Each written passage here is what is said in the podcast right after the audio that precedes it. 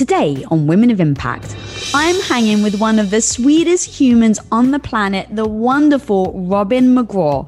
And today she shares her intimate secrets behind her 49 year relationship with the love of her life, Dr. Phil. So he gave me what would, what I could use to push his button, and I've never ever used it. In 49 years, I've never used it. And how on earth she is able to maintain her independent, badass self with her own hopes and dreams. When you say strong ass woman, I am a strong woman. And I knew what I would and would not put up with. Host of the I've Got a Secret podcast, as well as the New York Times best-selling author, she reveals the importance of setting boundaries in her marriage. That's so powerful. It's not selfish to put yourself first to non negotiables, deal breakers, and so, so much more. That's a very, very sensitive subject because you tell someone what's going to push your button, then you're giving them ammunition. So, guys, whether you're single looking for a happy long term relationship, right, or if you're in a relationship and committed to making it work till the day you take your dying breath, then lean in because this one is for you. I you. Love that. Welcome to Women of Impact.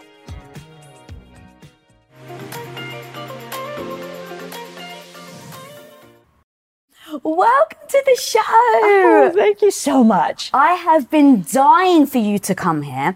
Yes, me I've, too, ditto. I've been such a big fan of yours, and I want to break down why because I think this is exactly where I want to talk about in this episode. Okay. So, I was a stay at home wife for eight years. I was watching you on TV in the audience as ah. this just incredible supporting wife to this, you know, very incredible man, Dr. Phil. Yes. And I was watching and I was like, wow, that's so beautiful to see this woman be such, such a supportive wife. And then as I developed myself, I started to struggle with being a supportive wife and being independent and being my own person. Mm-hmm. And girl, when I look at you, the misconception I had of you, and I, it was a misconception that you were just, quote unquote, yes. a supportive wife, right? But you weren't you're entrepreneur, you're business savvy, you're the brains behind, you know, like I think um, Dr. Phil calls you his feminine conscience. Uh-huh. Yes. Um, and so that's really what I want to talk about in how you're able to be this badass, independent, strong woman that doesn't need anyone. And at the same time, be this beautiful, supporting, loving uh, wife, mother, and grandmother. Yes. So break it down for me. Let's start with you're in the audience, you're this incredibly supportive wife, you have children, you said that you were meant to be a mother. Yes. How, in those moments, are you able to still think of yourself? Well, I, I have to go back then and to answer that question because, uh, first of all, when we came out here, it was a completely different life for us. We had been married already at least 28 years already when we moved out here and started this whole new life. Uh, I had never gone to work with him. I was a stay at home mom and I was raising our two boys. And because this was, again, I'm going to say a whole new life, things did change. Things were different. And even then, when we came here and he started the show, I had no intentions of going to that show every day.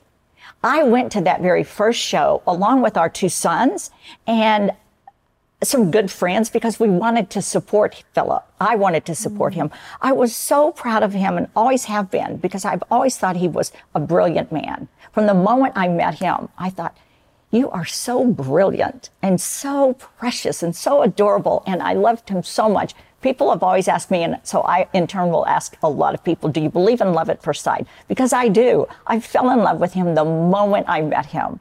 And it's been that way from, from the moment I met him. I've always thought he was brilliant and I've always been in love with him. So moving out here for him to start that show was to me what he was meant to do. He was meant to have this show and, and reach millions of people and help them because he can.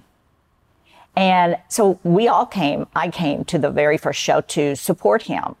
And from that day forward, I have been at every show because uh, I was there. He finished the show, and no one had decided how he would end the show. They had all these pre taped meetings, you know, design the set, come up with show topics. They had planned everything, but they didn't plan on how he would end the show. So he ended it. He said, you know, I've just finished the first show. Thank you for watching, whatever he said. And then he just walked. His instinct was to come over to me because I'm sitting there like, this, you're brilliant. That was wonderful. So he just walked over to me. The cameras were still rolling. He has an executive producer called Carla Pennington. She's been with him since day one. And so she has the cameras continue to roll. Mm-hmm. He walks over to me. I stand up. I'm like, you were brilliant. That was fabulous. He goes, come on, let's, let's talk about it. Let's walk off. Let's talk about it. Come with me. We walked off together to talk about it. And Carla said, that's brilliant because she could see him being now the husband, mm. the man. He, he was the, the real Dr. Phil as a husband. And she loved that look and she loved what she was capturing. And so on stage, he's the Dr. Phil. And as we walk off, he's the husband and the real man. And she wanted to capture that. So she came running out from the control room as we were getting back, going backstage. And she said, Oh my God, that was my sleepless in Seattle moment. Can you please come to every show? And I went, Oh. And I didn't have to hesitate. I only hesitated for a second because I had a young son that didn't have a driver's license yet. And I was driving him to school every day and picking him up. And I said, well, that depends. I still need to drive Jordan to school and pick him up. So, and they adjusted this tape schedule such that I could do that. So I would get up every morning, drive Jordan to school, then head to the studio and sit there because I really wanted to see him do his thing. So I had been to every show since then. And that's why I was there because I wanted to support him and, and everyone at the show. That's so beautiful. And just seeing the way you light up after 45 years. I yes. need people to actually hear 45 years. Yes. So whether someone right now is single looking for somebody, just got in a relationship, I think ultimately the goal, hopefully, is to be with someone for the rest of your yes. life. But not yes. just be with someone, be in a very happy, loving relationship. Yes. But I'm going to pull a quote up and I really want to know. You said, as much as we love our partners, the one thing we need to love more is ourselves. Yes, yes. So talk to me about You've got this man that you really love. You say he's brilliant. For you, you really feel like you're filling out your purpose. I don't want mm-hmm. to speak for you, but I've mm-hmm. heard you say your family was really your purpose, yes. your kids, your husband. Yes. So in that moment, he's like, hey, this is what I'm requesting of you. Be here, you know, every single day. And how many episodes? 3,000? Over 3,000. Now it's, it's almost 35 not 3,500, but yes. Which is insane just yes. to do the math on how yes. many hours and days yes. that becomes. Yes. So how do you navigate that? Where you're there, 3,000 episodes, you're in the audience, you're looking your husband with beauty and awe. And yet, to the quote, you still need to put yourself first. Yes, yes. Well, because I believe my purpose in life has always been and I told Philip this when we were actually when we were dating. Uh, I I believe I was put on this earth to be a wife and mother, and I've never ever doubted that. Mm-hmm. So I do live with live my life with purpose and with meaning because I know I'm doing what I was put on this earth to do, and I made certain he understood that and he believed it too. So I believe in a marriage, in a partnership, both, both persons in the, in the relationship need to understand how the other one feels and believes and what they believe their purpose is. I believe that's my purpose and I needed him to understand it and he does and he supports it. If they're conflicted about their partner's purpose, it's, it's never going to really work, I believe. So when we were dating, but knew we would be together for the rest of our lives. I had to make sure he understood what my purpose was and he could support that. And he needed to, I needed to know what his purpose was in life and I could support that. So it was an understanding that we had before we ever got married. That's amazing. And I actually have a bunch of things. I've got like seven things that I've heard you say that I believe are honestly the fundamental things to how you've been able to spend 45 yes. years yes. in a happy marriage and still be the badass woman that you are today. Um, Thank you. So talk to me then, because the reason why I bring that up is well, I want to go down the, the things mm-hmm. that I've heard you say. Okay. But really, f- first fundamentally, it really is how do you adjust that as you change and grow because your uh-huh. purpose does change and grow, right? Your yes. kids have grown up and, yes. you know, so talk to me about changing your purpose. And even though you said it when you first got married, you mm-hmm. know, you have your own podcast, you Yes. help all these charities. Yes. So how did you navigate that? Well, I will say this before we got married, we had lots of conversations, lots of conversations about how we wanted to live our lives together mm. for the rest of our lives. And yes, we both were very aware that we were going to change. We were going to grow together and we were going to change and, and our, our loves of, of what we wanted to do with our lives would change. But we made sure that we were going to talk with each other. We were going to visit with each other and we were going to make those changes together. And we were going to allow each other to have those changes and we were going to respect each other. So before we got married, we had conversations that, about what was important to to like I would tell him what I needed to know he understood. He needed to know my deal breakers and I needed to know his. And so for for example, he needed to know because I grew up with a father who was an alcoholic. My father adored me and I knew it. I adored him and he knew it. I have three older sisters and a twin brother and he loved his children. We all knew that, but he was an alcoholic and, and I understood it was a disease. And sadly, he could not, could not fight that disease. And so the one thing he could do for his children and his wife was when he would have to go on a binge and, and, and drink. They would last sometimes four and five days. He would go away to do it. He never drank alcohol in front of me or my mother or any of us. He would go away. But that caused me to live my life of certainty because I never knew when it was going to happen. I never knew when he was just not going to come home. And so I let Philip know this is how I've lived my life. And so you need to know I will never raise my children in a home with an alcoholic. And so I asked him, like on the second date, do you drink alcohol? Do you, in excess, do you drink alcohol? And he goes, actually, I think I'm allergic to alcohol. He said, I don't drink at all. And that's when I said, I think I love you. You're the one. I'm just going to tell you, I already know I love you, but I really know I love you. like I so want to really dive deep, deep on this because I think it's so important. I call them non-negotiables. And so there's a couple of things there. There's one A that it's very impressive that you saw that and said, I don't want it. A lot of people Mm-hmm. end up repeating that behavior because that's all they've seen. So it's almost they're drawn right. to it. That's but right. you're the opposite. You saw it, assessed it, and said, hey, this is a non-negotiable. I think I was about 14 years old and I was in bed one night and I made that decision. I, I can remember being in bed thinking, looking at the ceiling, knowing my father wasn't home and not knowing when he'd come home. And I just made a decision. I will not marry an alcoholic and I will not raise my children in a home with an alcoholic. That I knew for certain. And I told Philip that probably on our second date.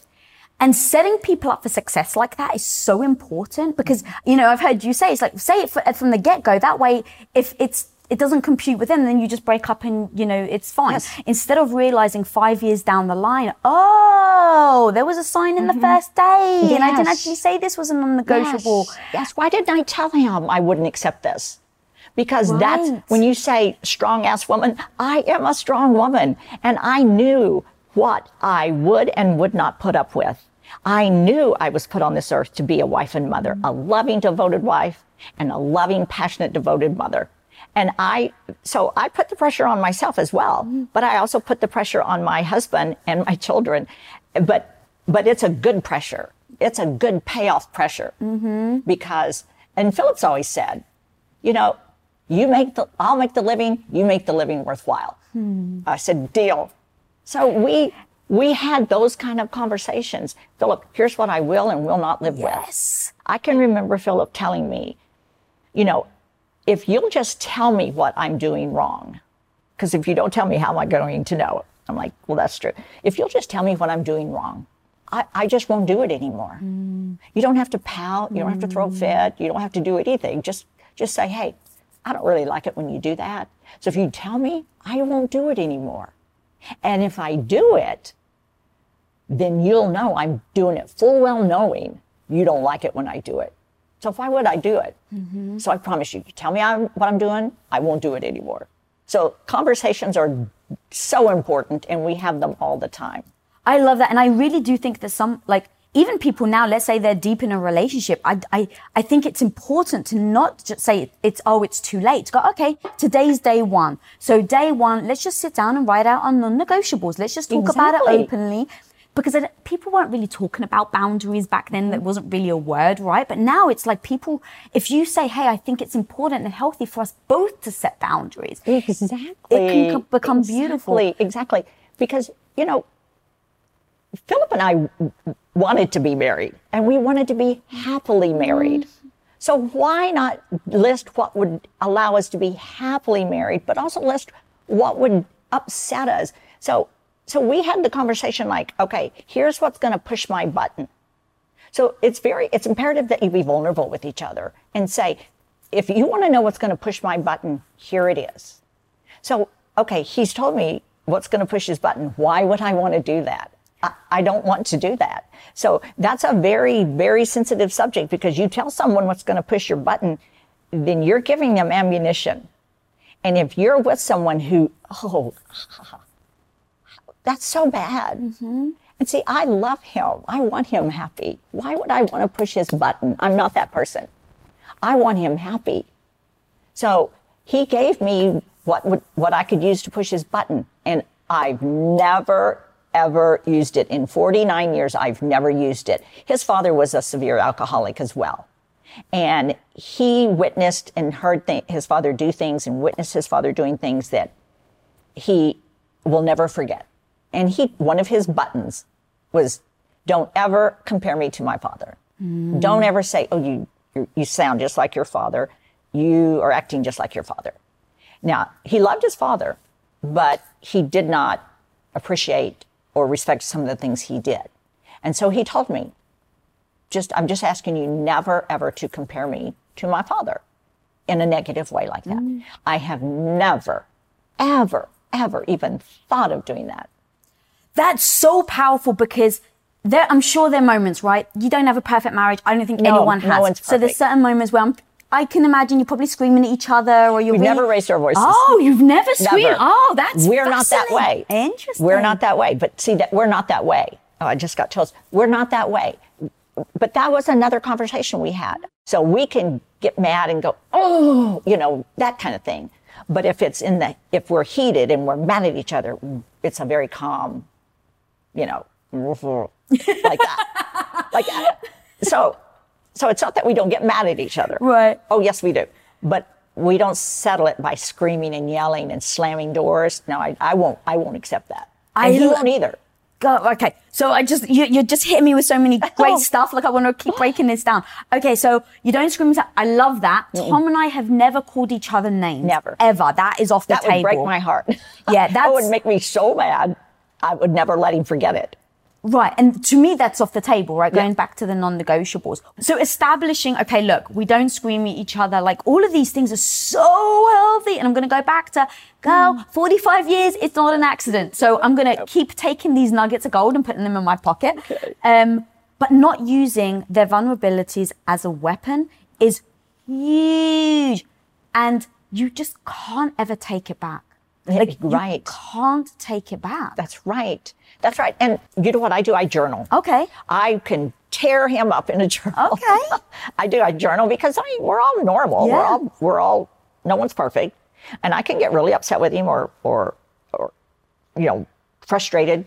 And I journal. I get all that out because at the end of whatever I'm writing, I go back and start listing everything I absolutely adore about him. Mm.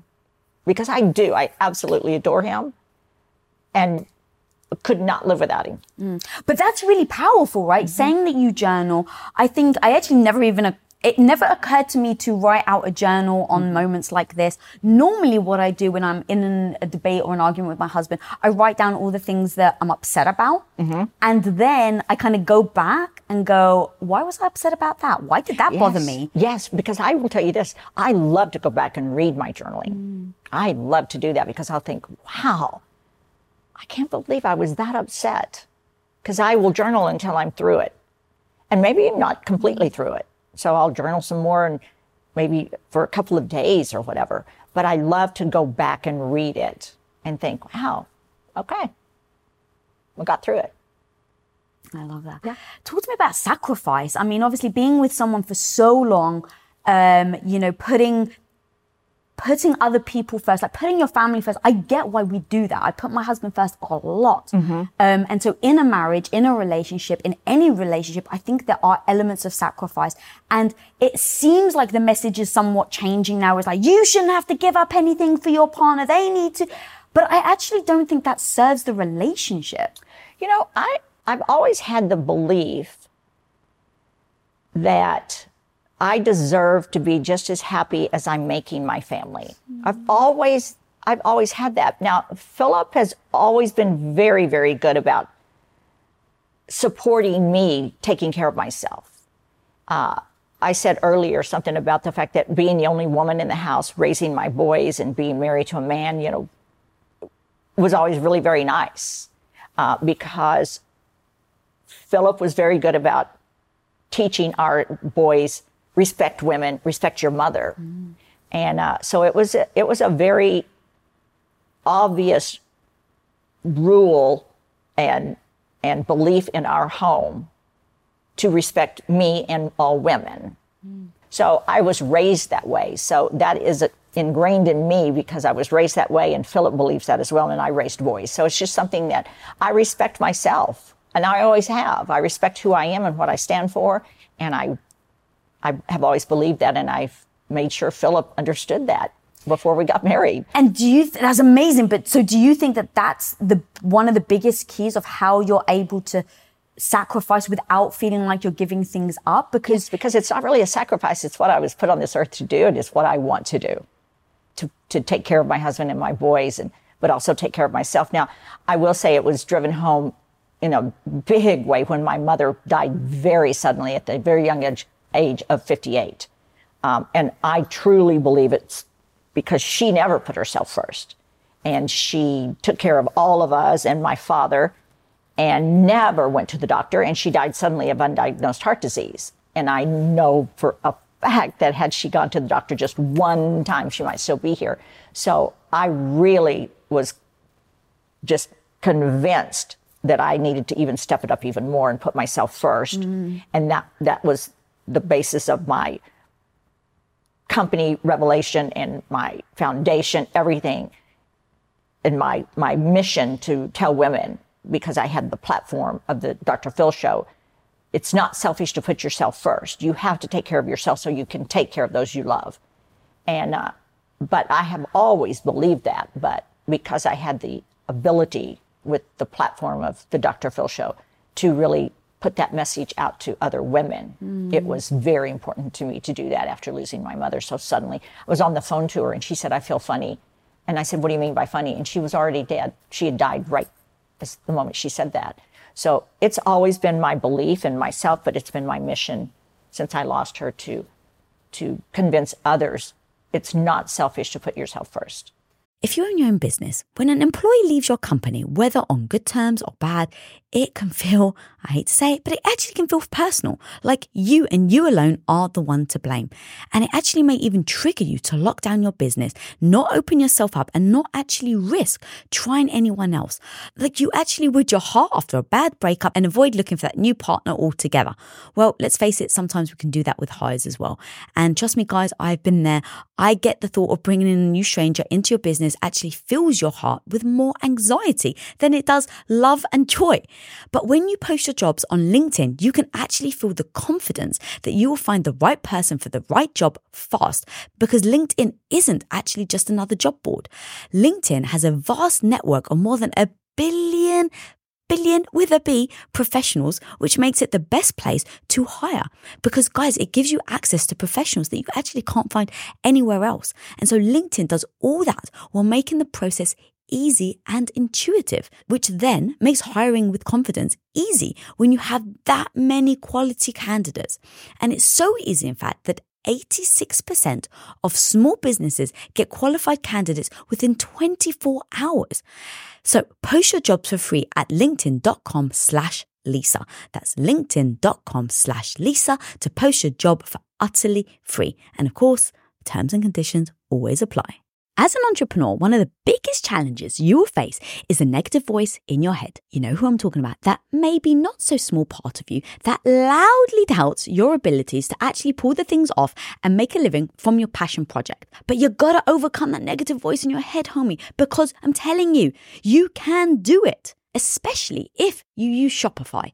Now, Shopify is an all in one global commerce platform that helps you sell at every stage of your business. From launching your business to hitting a million dollars, Shopify has got you completely covered. And with all the built in Magic AI award winning customer service and the internet's best converting checkout, you have everything you need to shut down the voice of doubt and make all your amazing business dreams a reality. That's exactly why, guys, I love Shopify. So if you want to start growing your business with more customers and sales, shut that negative voice down and prove her wrong that you can do it, Shopify is here for you. So go and sign up for just $1 a month with your trial period at shopify.com slash Lisa all lowercase. Again, guys, you can go to shopify.com slash Lisa right now to grow your business no matter where you are and what stage it's in. That's shopify.com slash Lisa.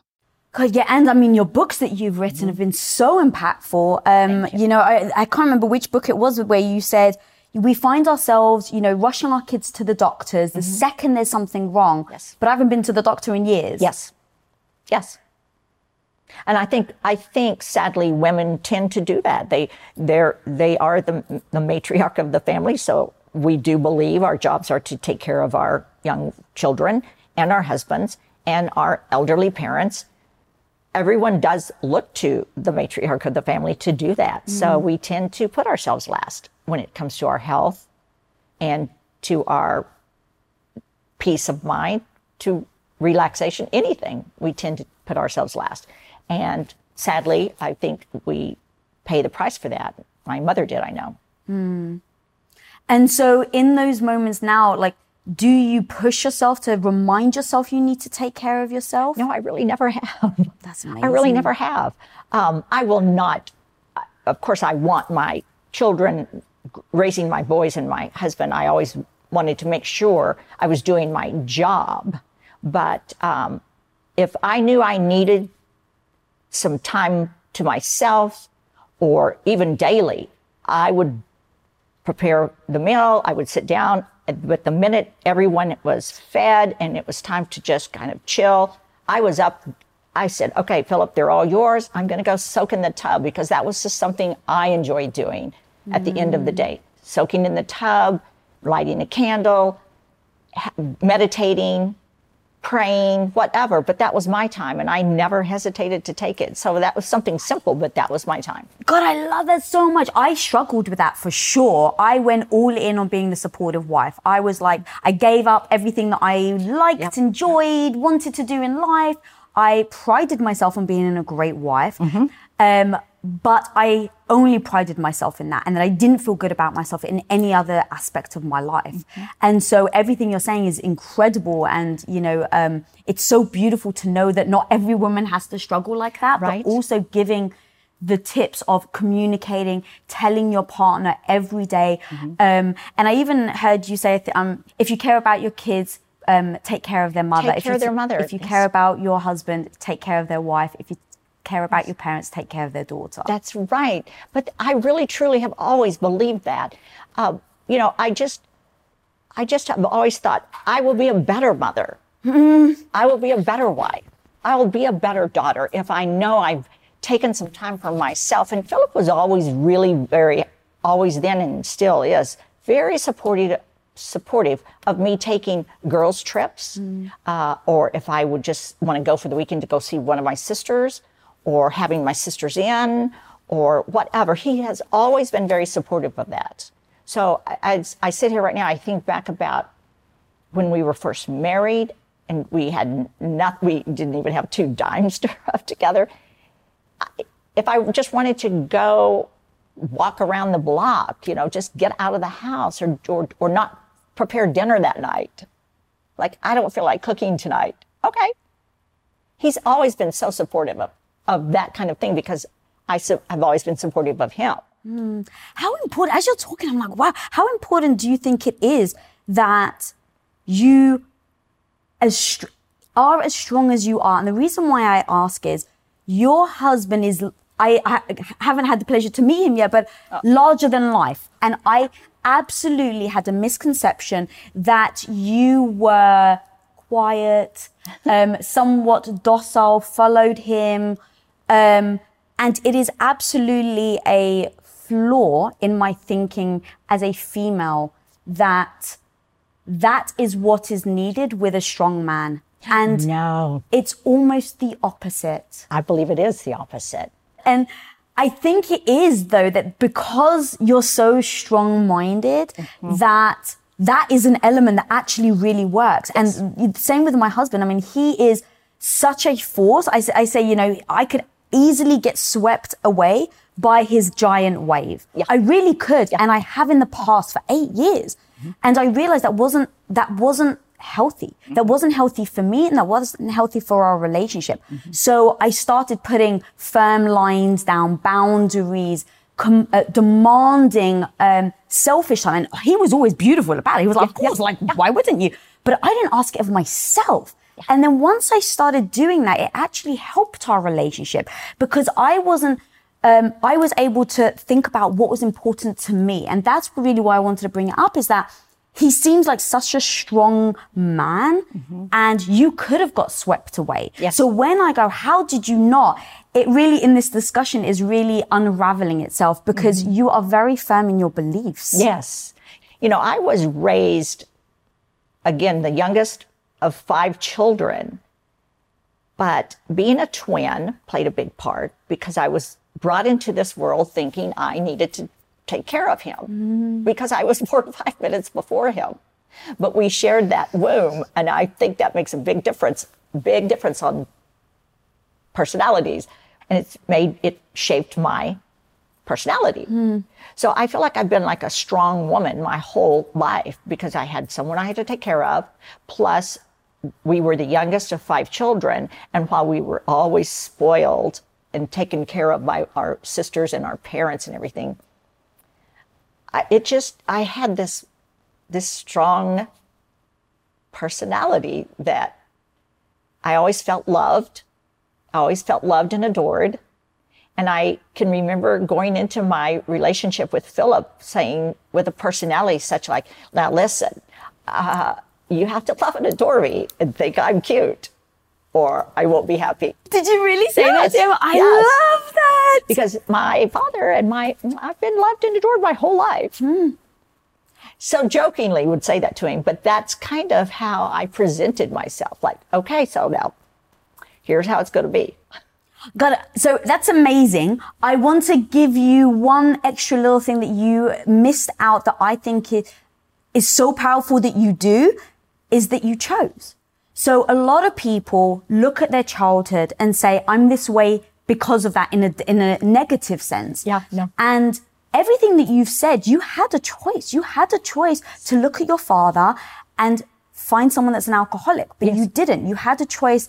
And look, while a lot of us have struggled and that's such an important part that you have chosen. And there's one thing, a perfect example that I heard you say, and I was like, this is, this is how other people would get divorced over this very thing. You were just like, ah, whatever. So you, I believe your mother had just passed away and you wrote so many heartfelt letters, responses to people who'd written, reached out saying, I'm so sorry about your mom.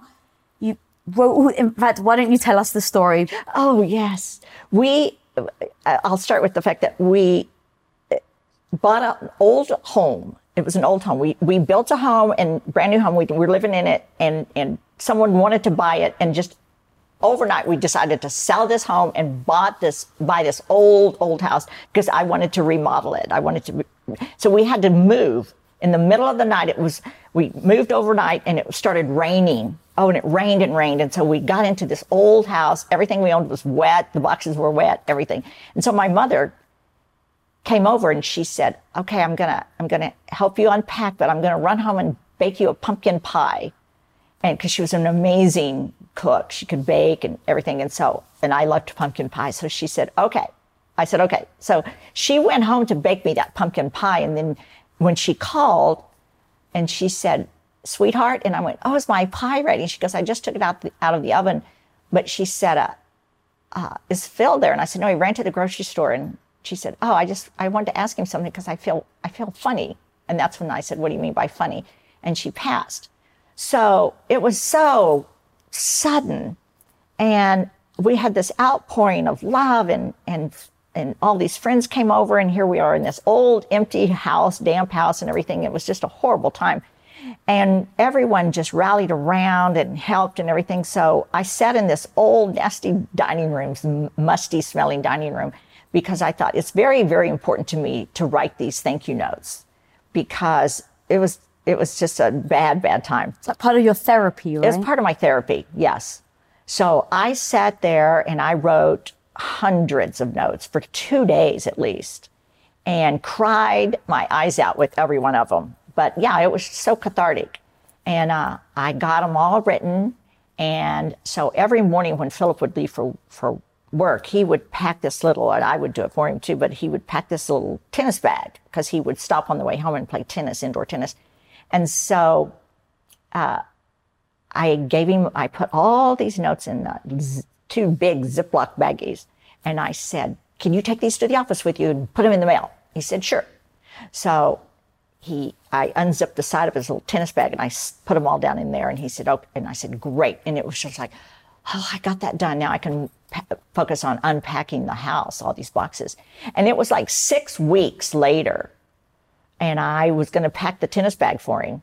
And I reached down in there and I went, and I felt those, those notes in the side of that bag. And, and he walked in the room just about the time I put my, hand and he heard me touch those bag, that baggie, those Ziploc baggies full. And I went, oh, and my eyes got so big and I just froze. And he went, oh no. Cause he took that bag to the office that day and he never thought another thing about it. And he used that bag every day and he never even knew they were in there. He completely forgot about them. Six weeks later, I'm standing there and went, oh my God, oh my God, you didn't mail the notes. And he went, oh my, oh my, I'm so sorry. And I went, I thought they knew all this time. I thought they knew. I've seen some of these people. I thought they knew. I thought they knew how I felt.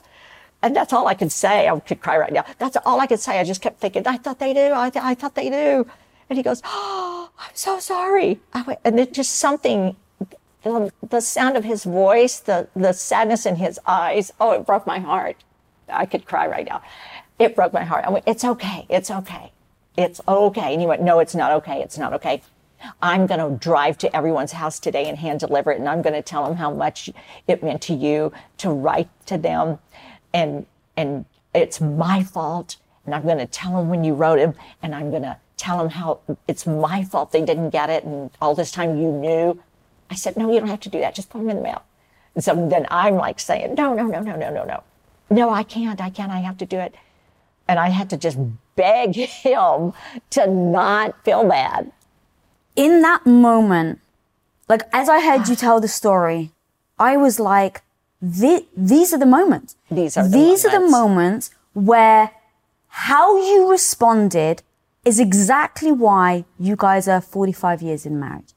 Because contempt is one of the four horsemen of the apocalypse, in my opinion, right? It's uh-huh. like you can easily get contempt in a relationship and you hold on to that. Mm-hmm. And a year later, two years later, three years later, you are at each other's throats. You're not seeing eye to eye. You never mailed those notes. And I you, could do that, but and you throw out. You never mailed those notes, and you would have every right to. Right? People would be like, "Yeah, he didn't yeah, mail that, those no, notes." No, I saw it. I saw the the heartbreak in his eyes, and I heard it in his voice. He and I knew he didn't do it on purpose.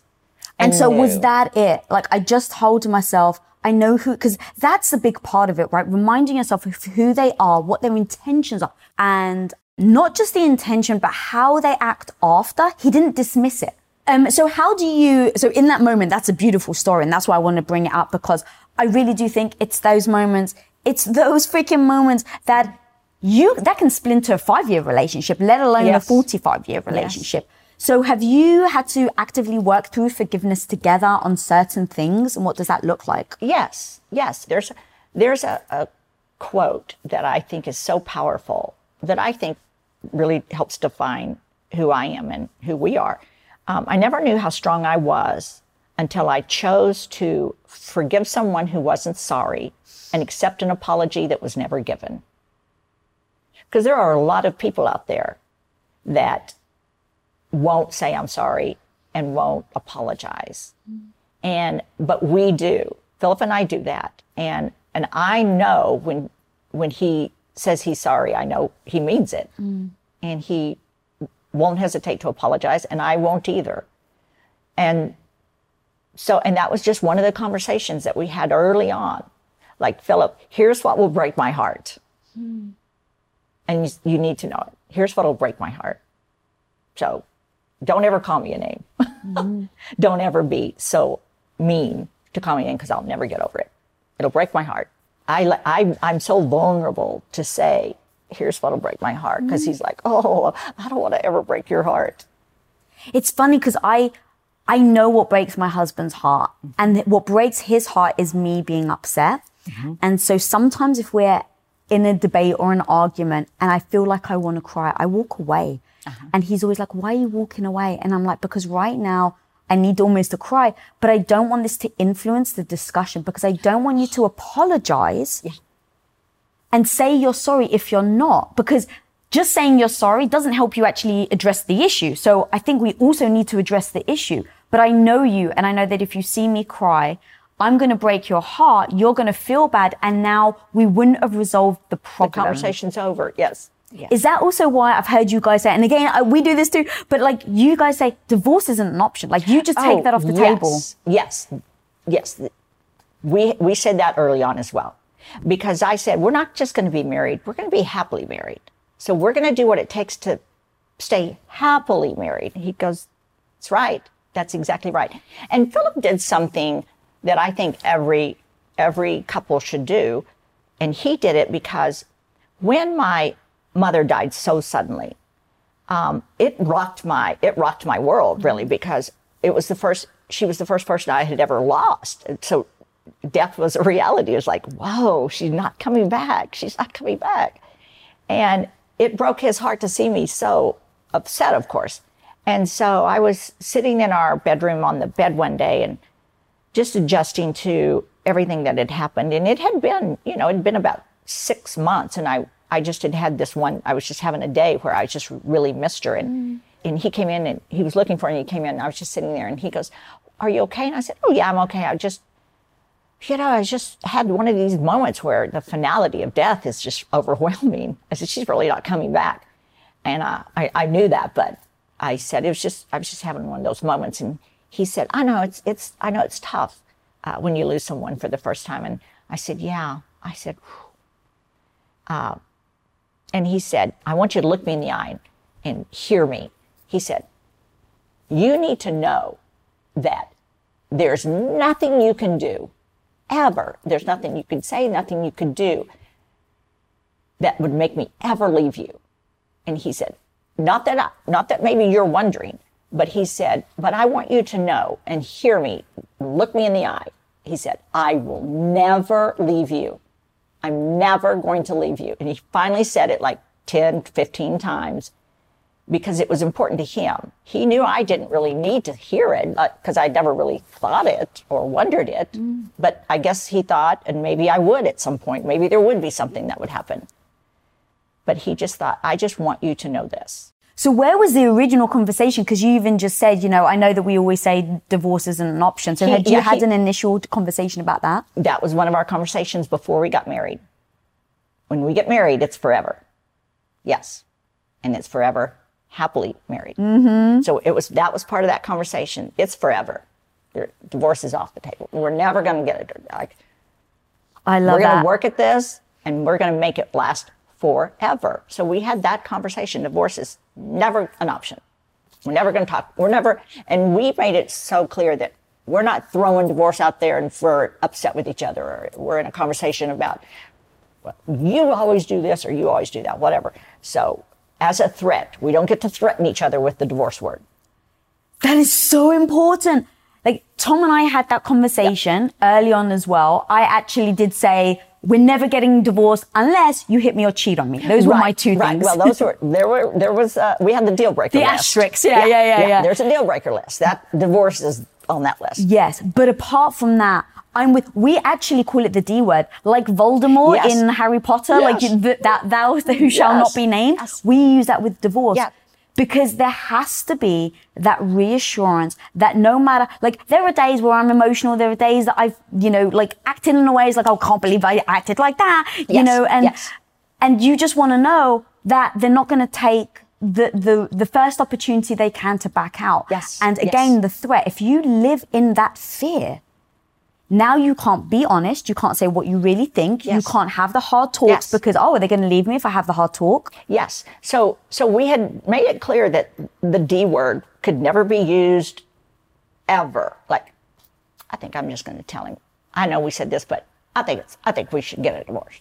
And you know how people use that for for drama, Mm-hmm. Oh, yeah. but we that's we don't do that. We've never done that. Yeah. So he made it clear. I'm never leaving. Never leaving you. So I, don't ever. I don't ever think that. But here's the payoff for having so many conversations and working really hard. The payoff is what what the phase of life that we're in right now, and I'm I call it the dessert phase of our life. We've raised our boys and we get to see what we've accomplished. We get to see our hard work in our children, bringing our children into the world, raising them. They both are happy. We have, you know, our lives now to live with each other and just, we have such payoffs to celebrate. I think it's so powerful that you spoke about phases and I'm really glad you brought that up because I think when you first meet someone, they've done brain scans, it basically looks like you're on cocaine, right? I mean, it, it's that heightened of the chemicals that are pumping in your body and Yes. endorphins and all of that. And then, which is why typically after a year or two, relationship starts to fizzle out because everything that you're talking about, people don't do all the work that is so Yes.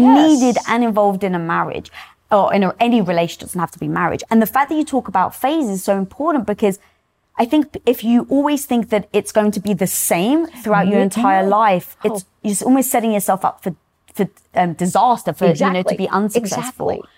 So understanding the phases of your life. Every yeah, I think life is a different phase. The marriage is going to be a different phase, and you and you work towards the phase. I think we've worked towards this phase we're in now, and we're having so much fun. And and you know we we went through a lot of different phases, and that phase of leaving Texas and moving out here, and him starting a whole new life was just so much fun.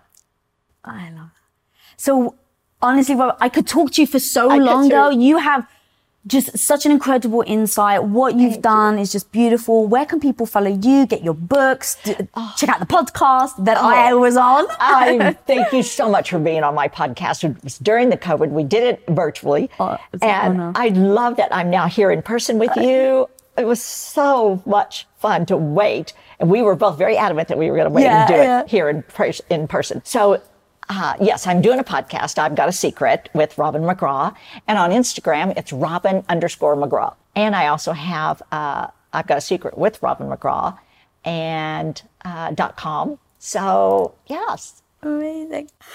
Guys, guys, I literally scour to find women that I can put in this seat and really learn from. And I've been such an admirer of this woman for so long and what she has done, the fact that she is this, this beautiful supporting wife and also this incredible badass entrepreneur who steps in to her own, own who she is and shows up freaking every day. And hopefully this episode was a true example of how she shows up every day as her true freaking self. So guys, go follow her. And if you're not following me, follow me at Lisa Bilyeu. And if you're not subscribed this episode did bring you value, click that subscribe button down there.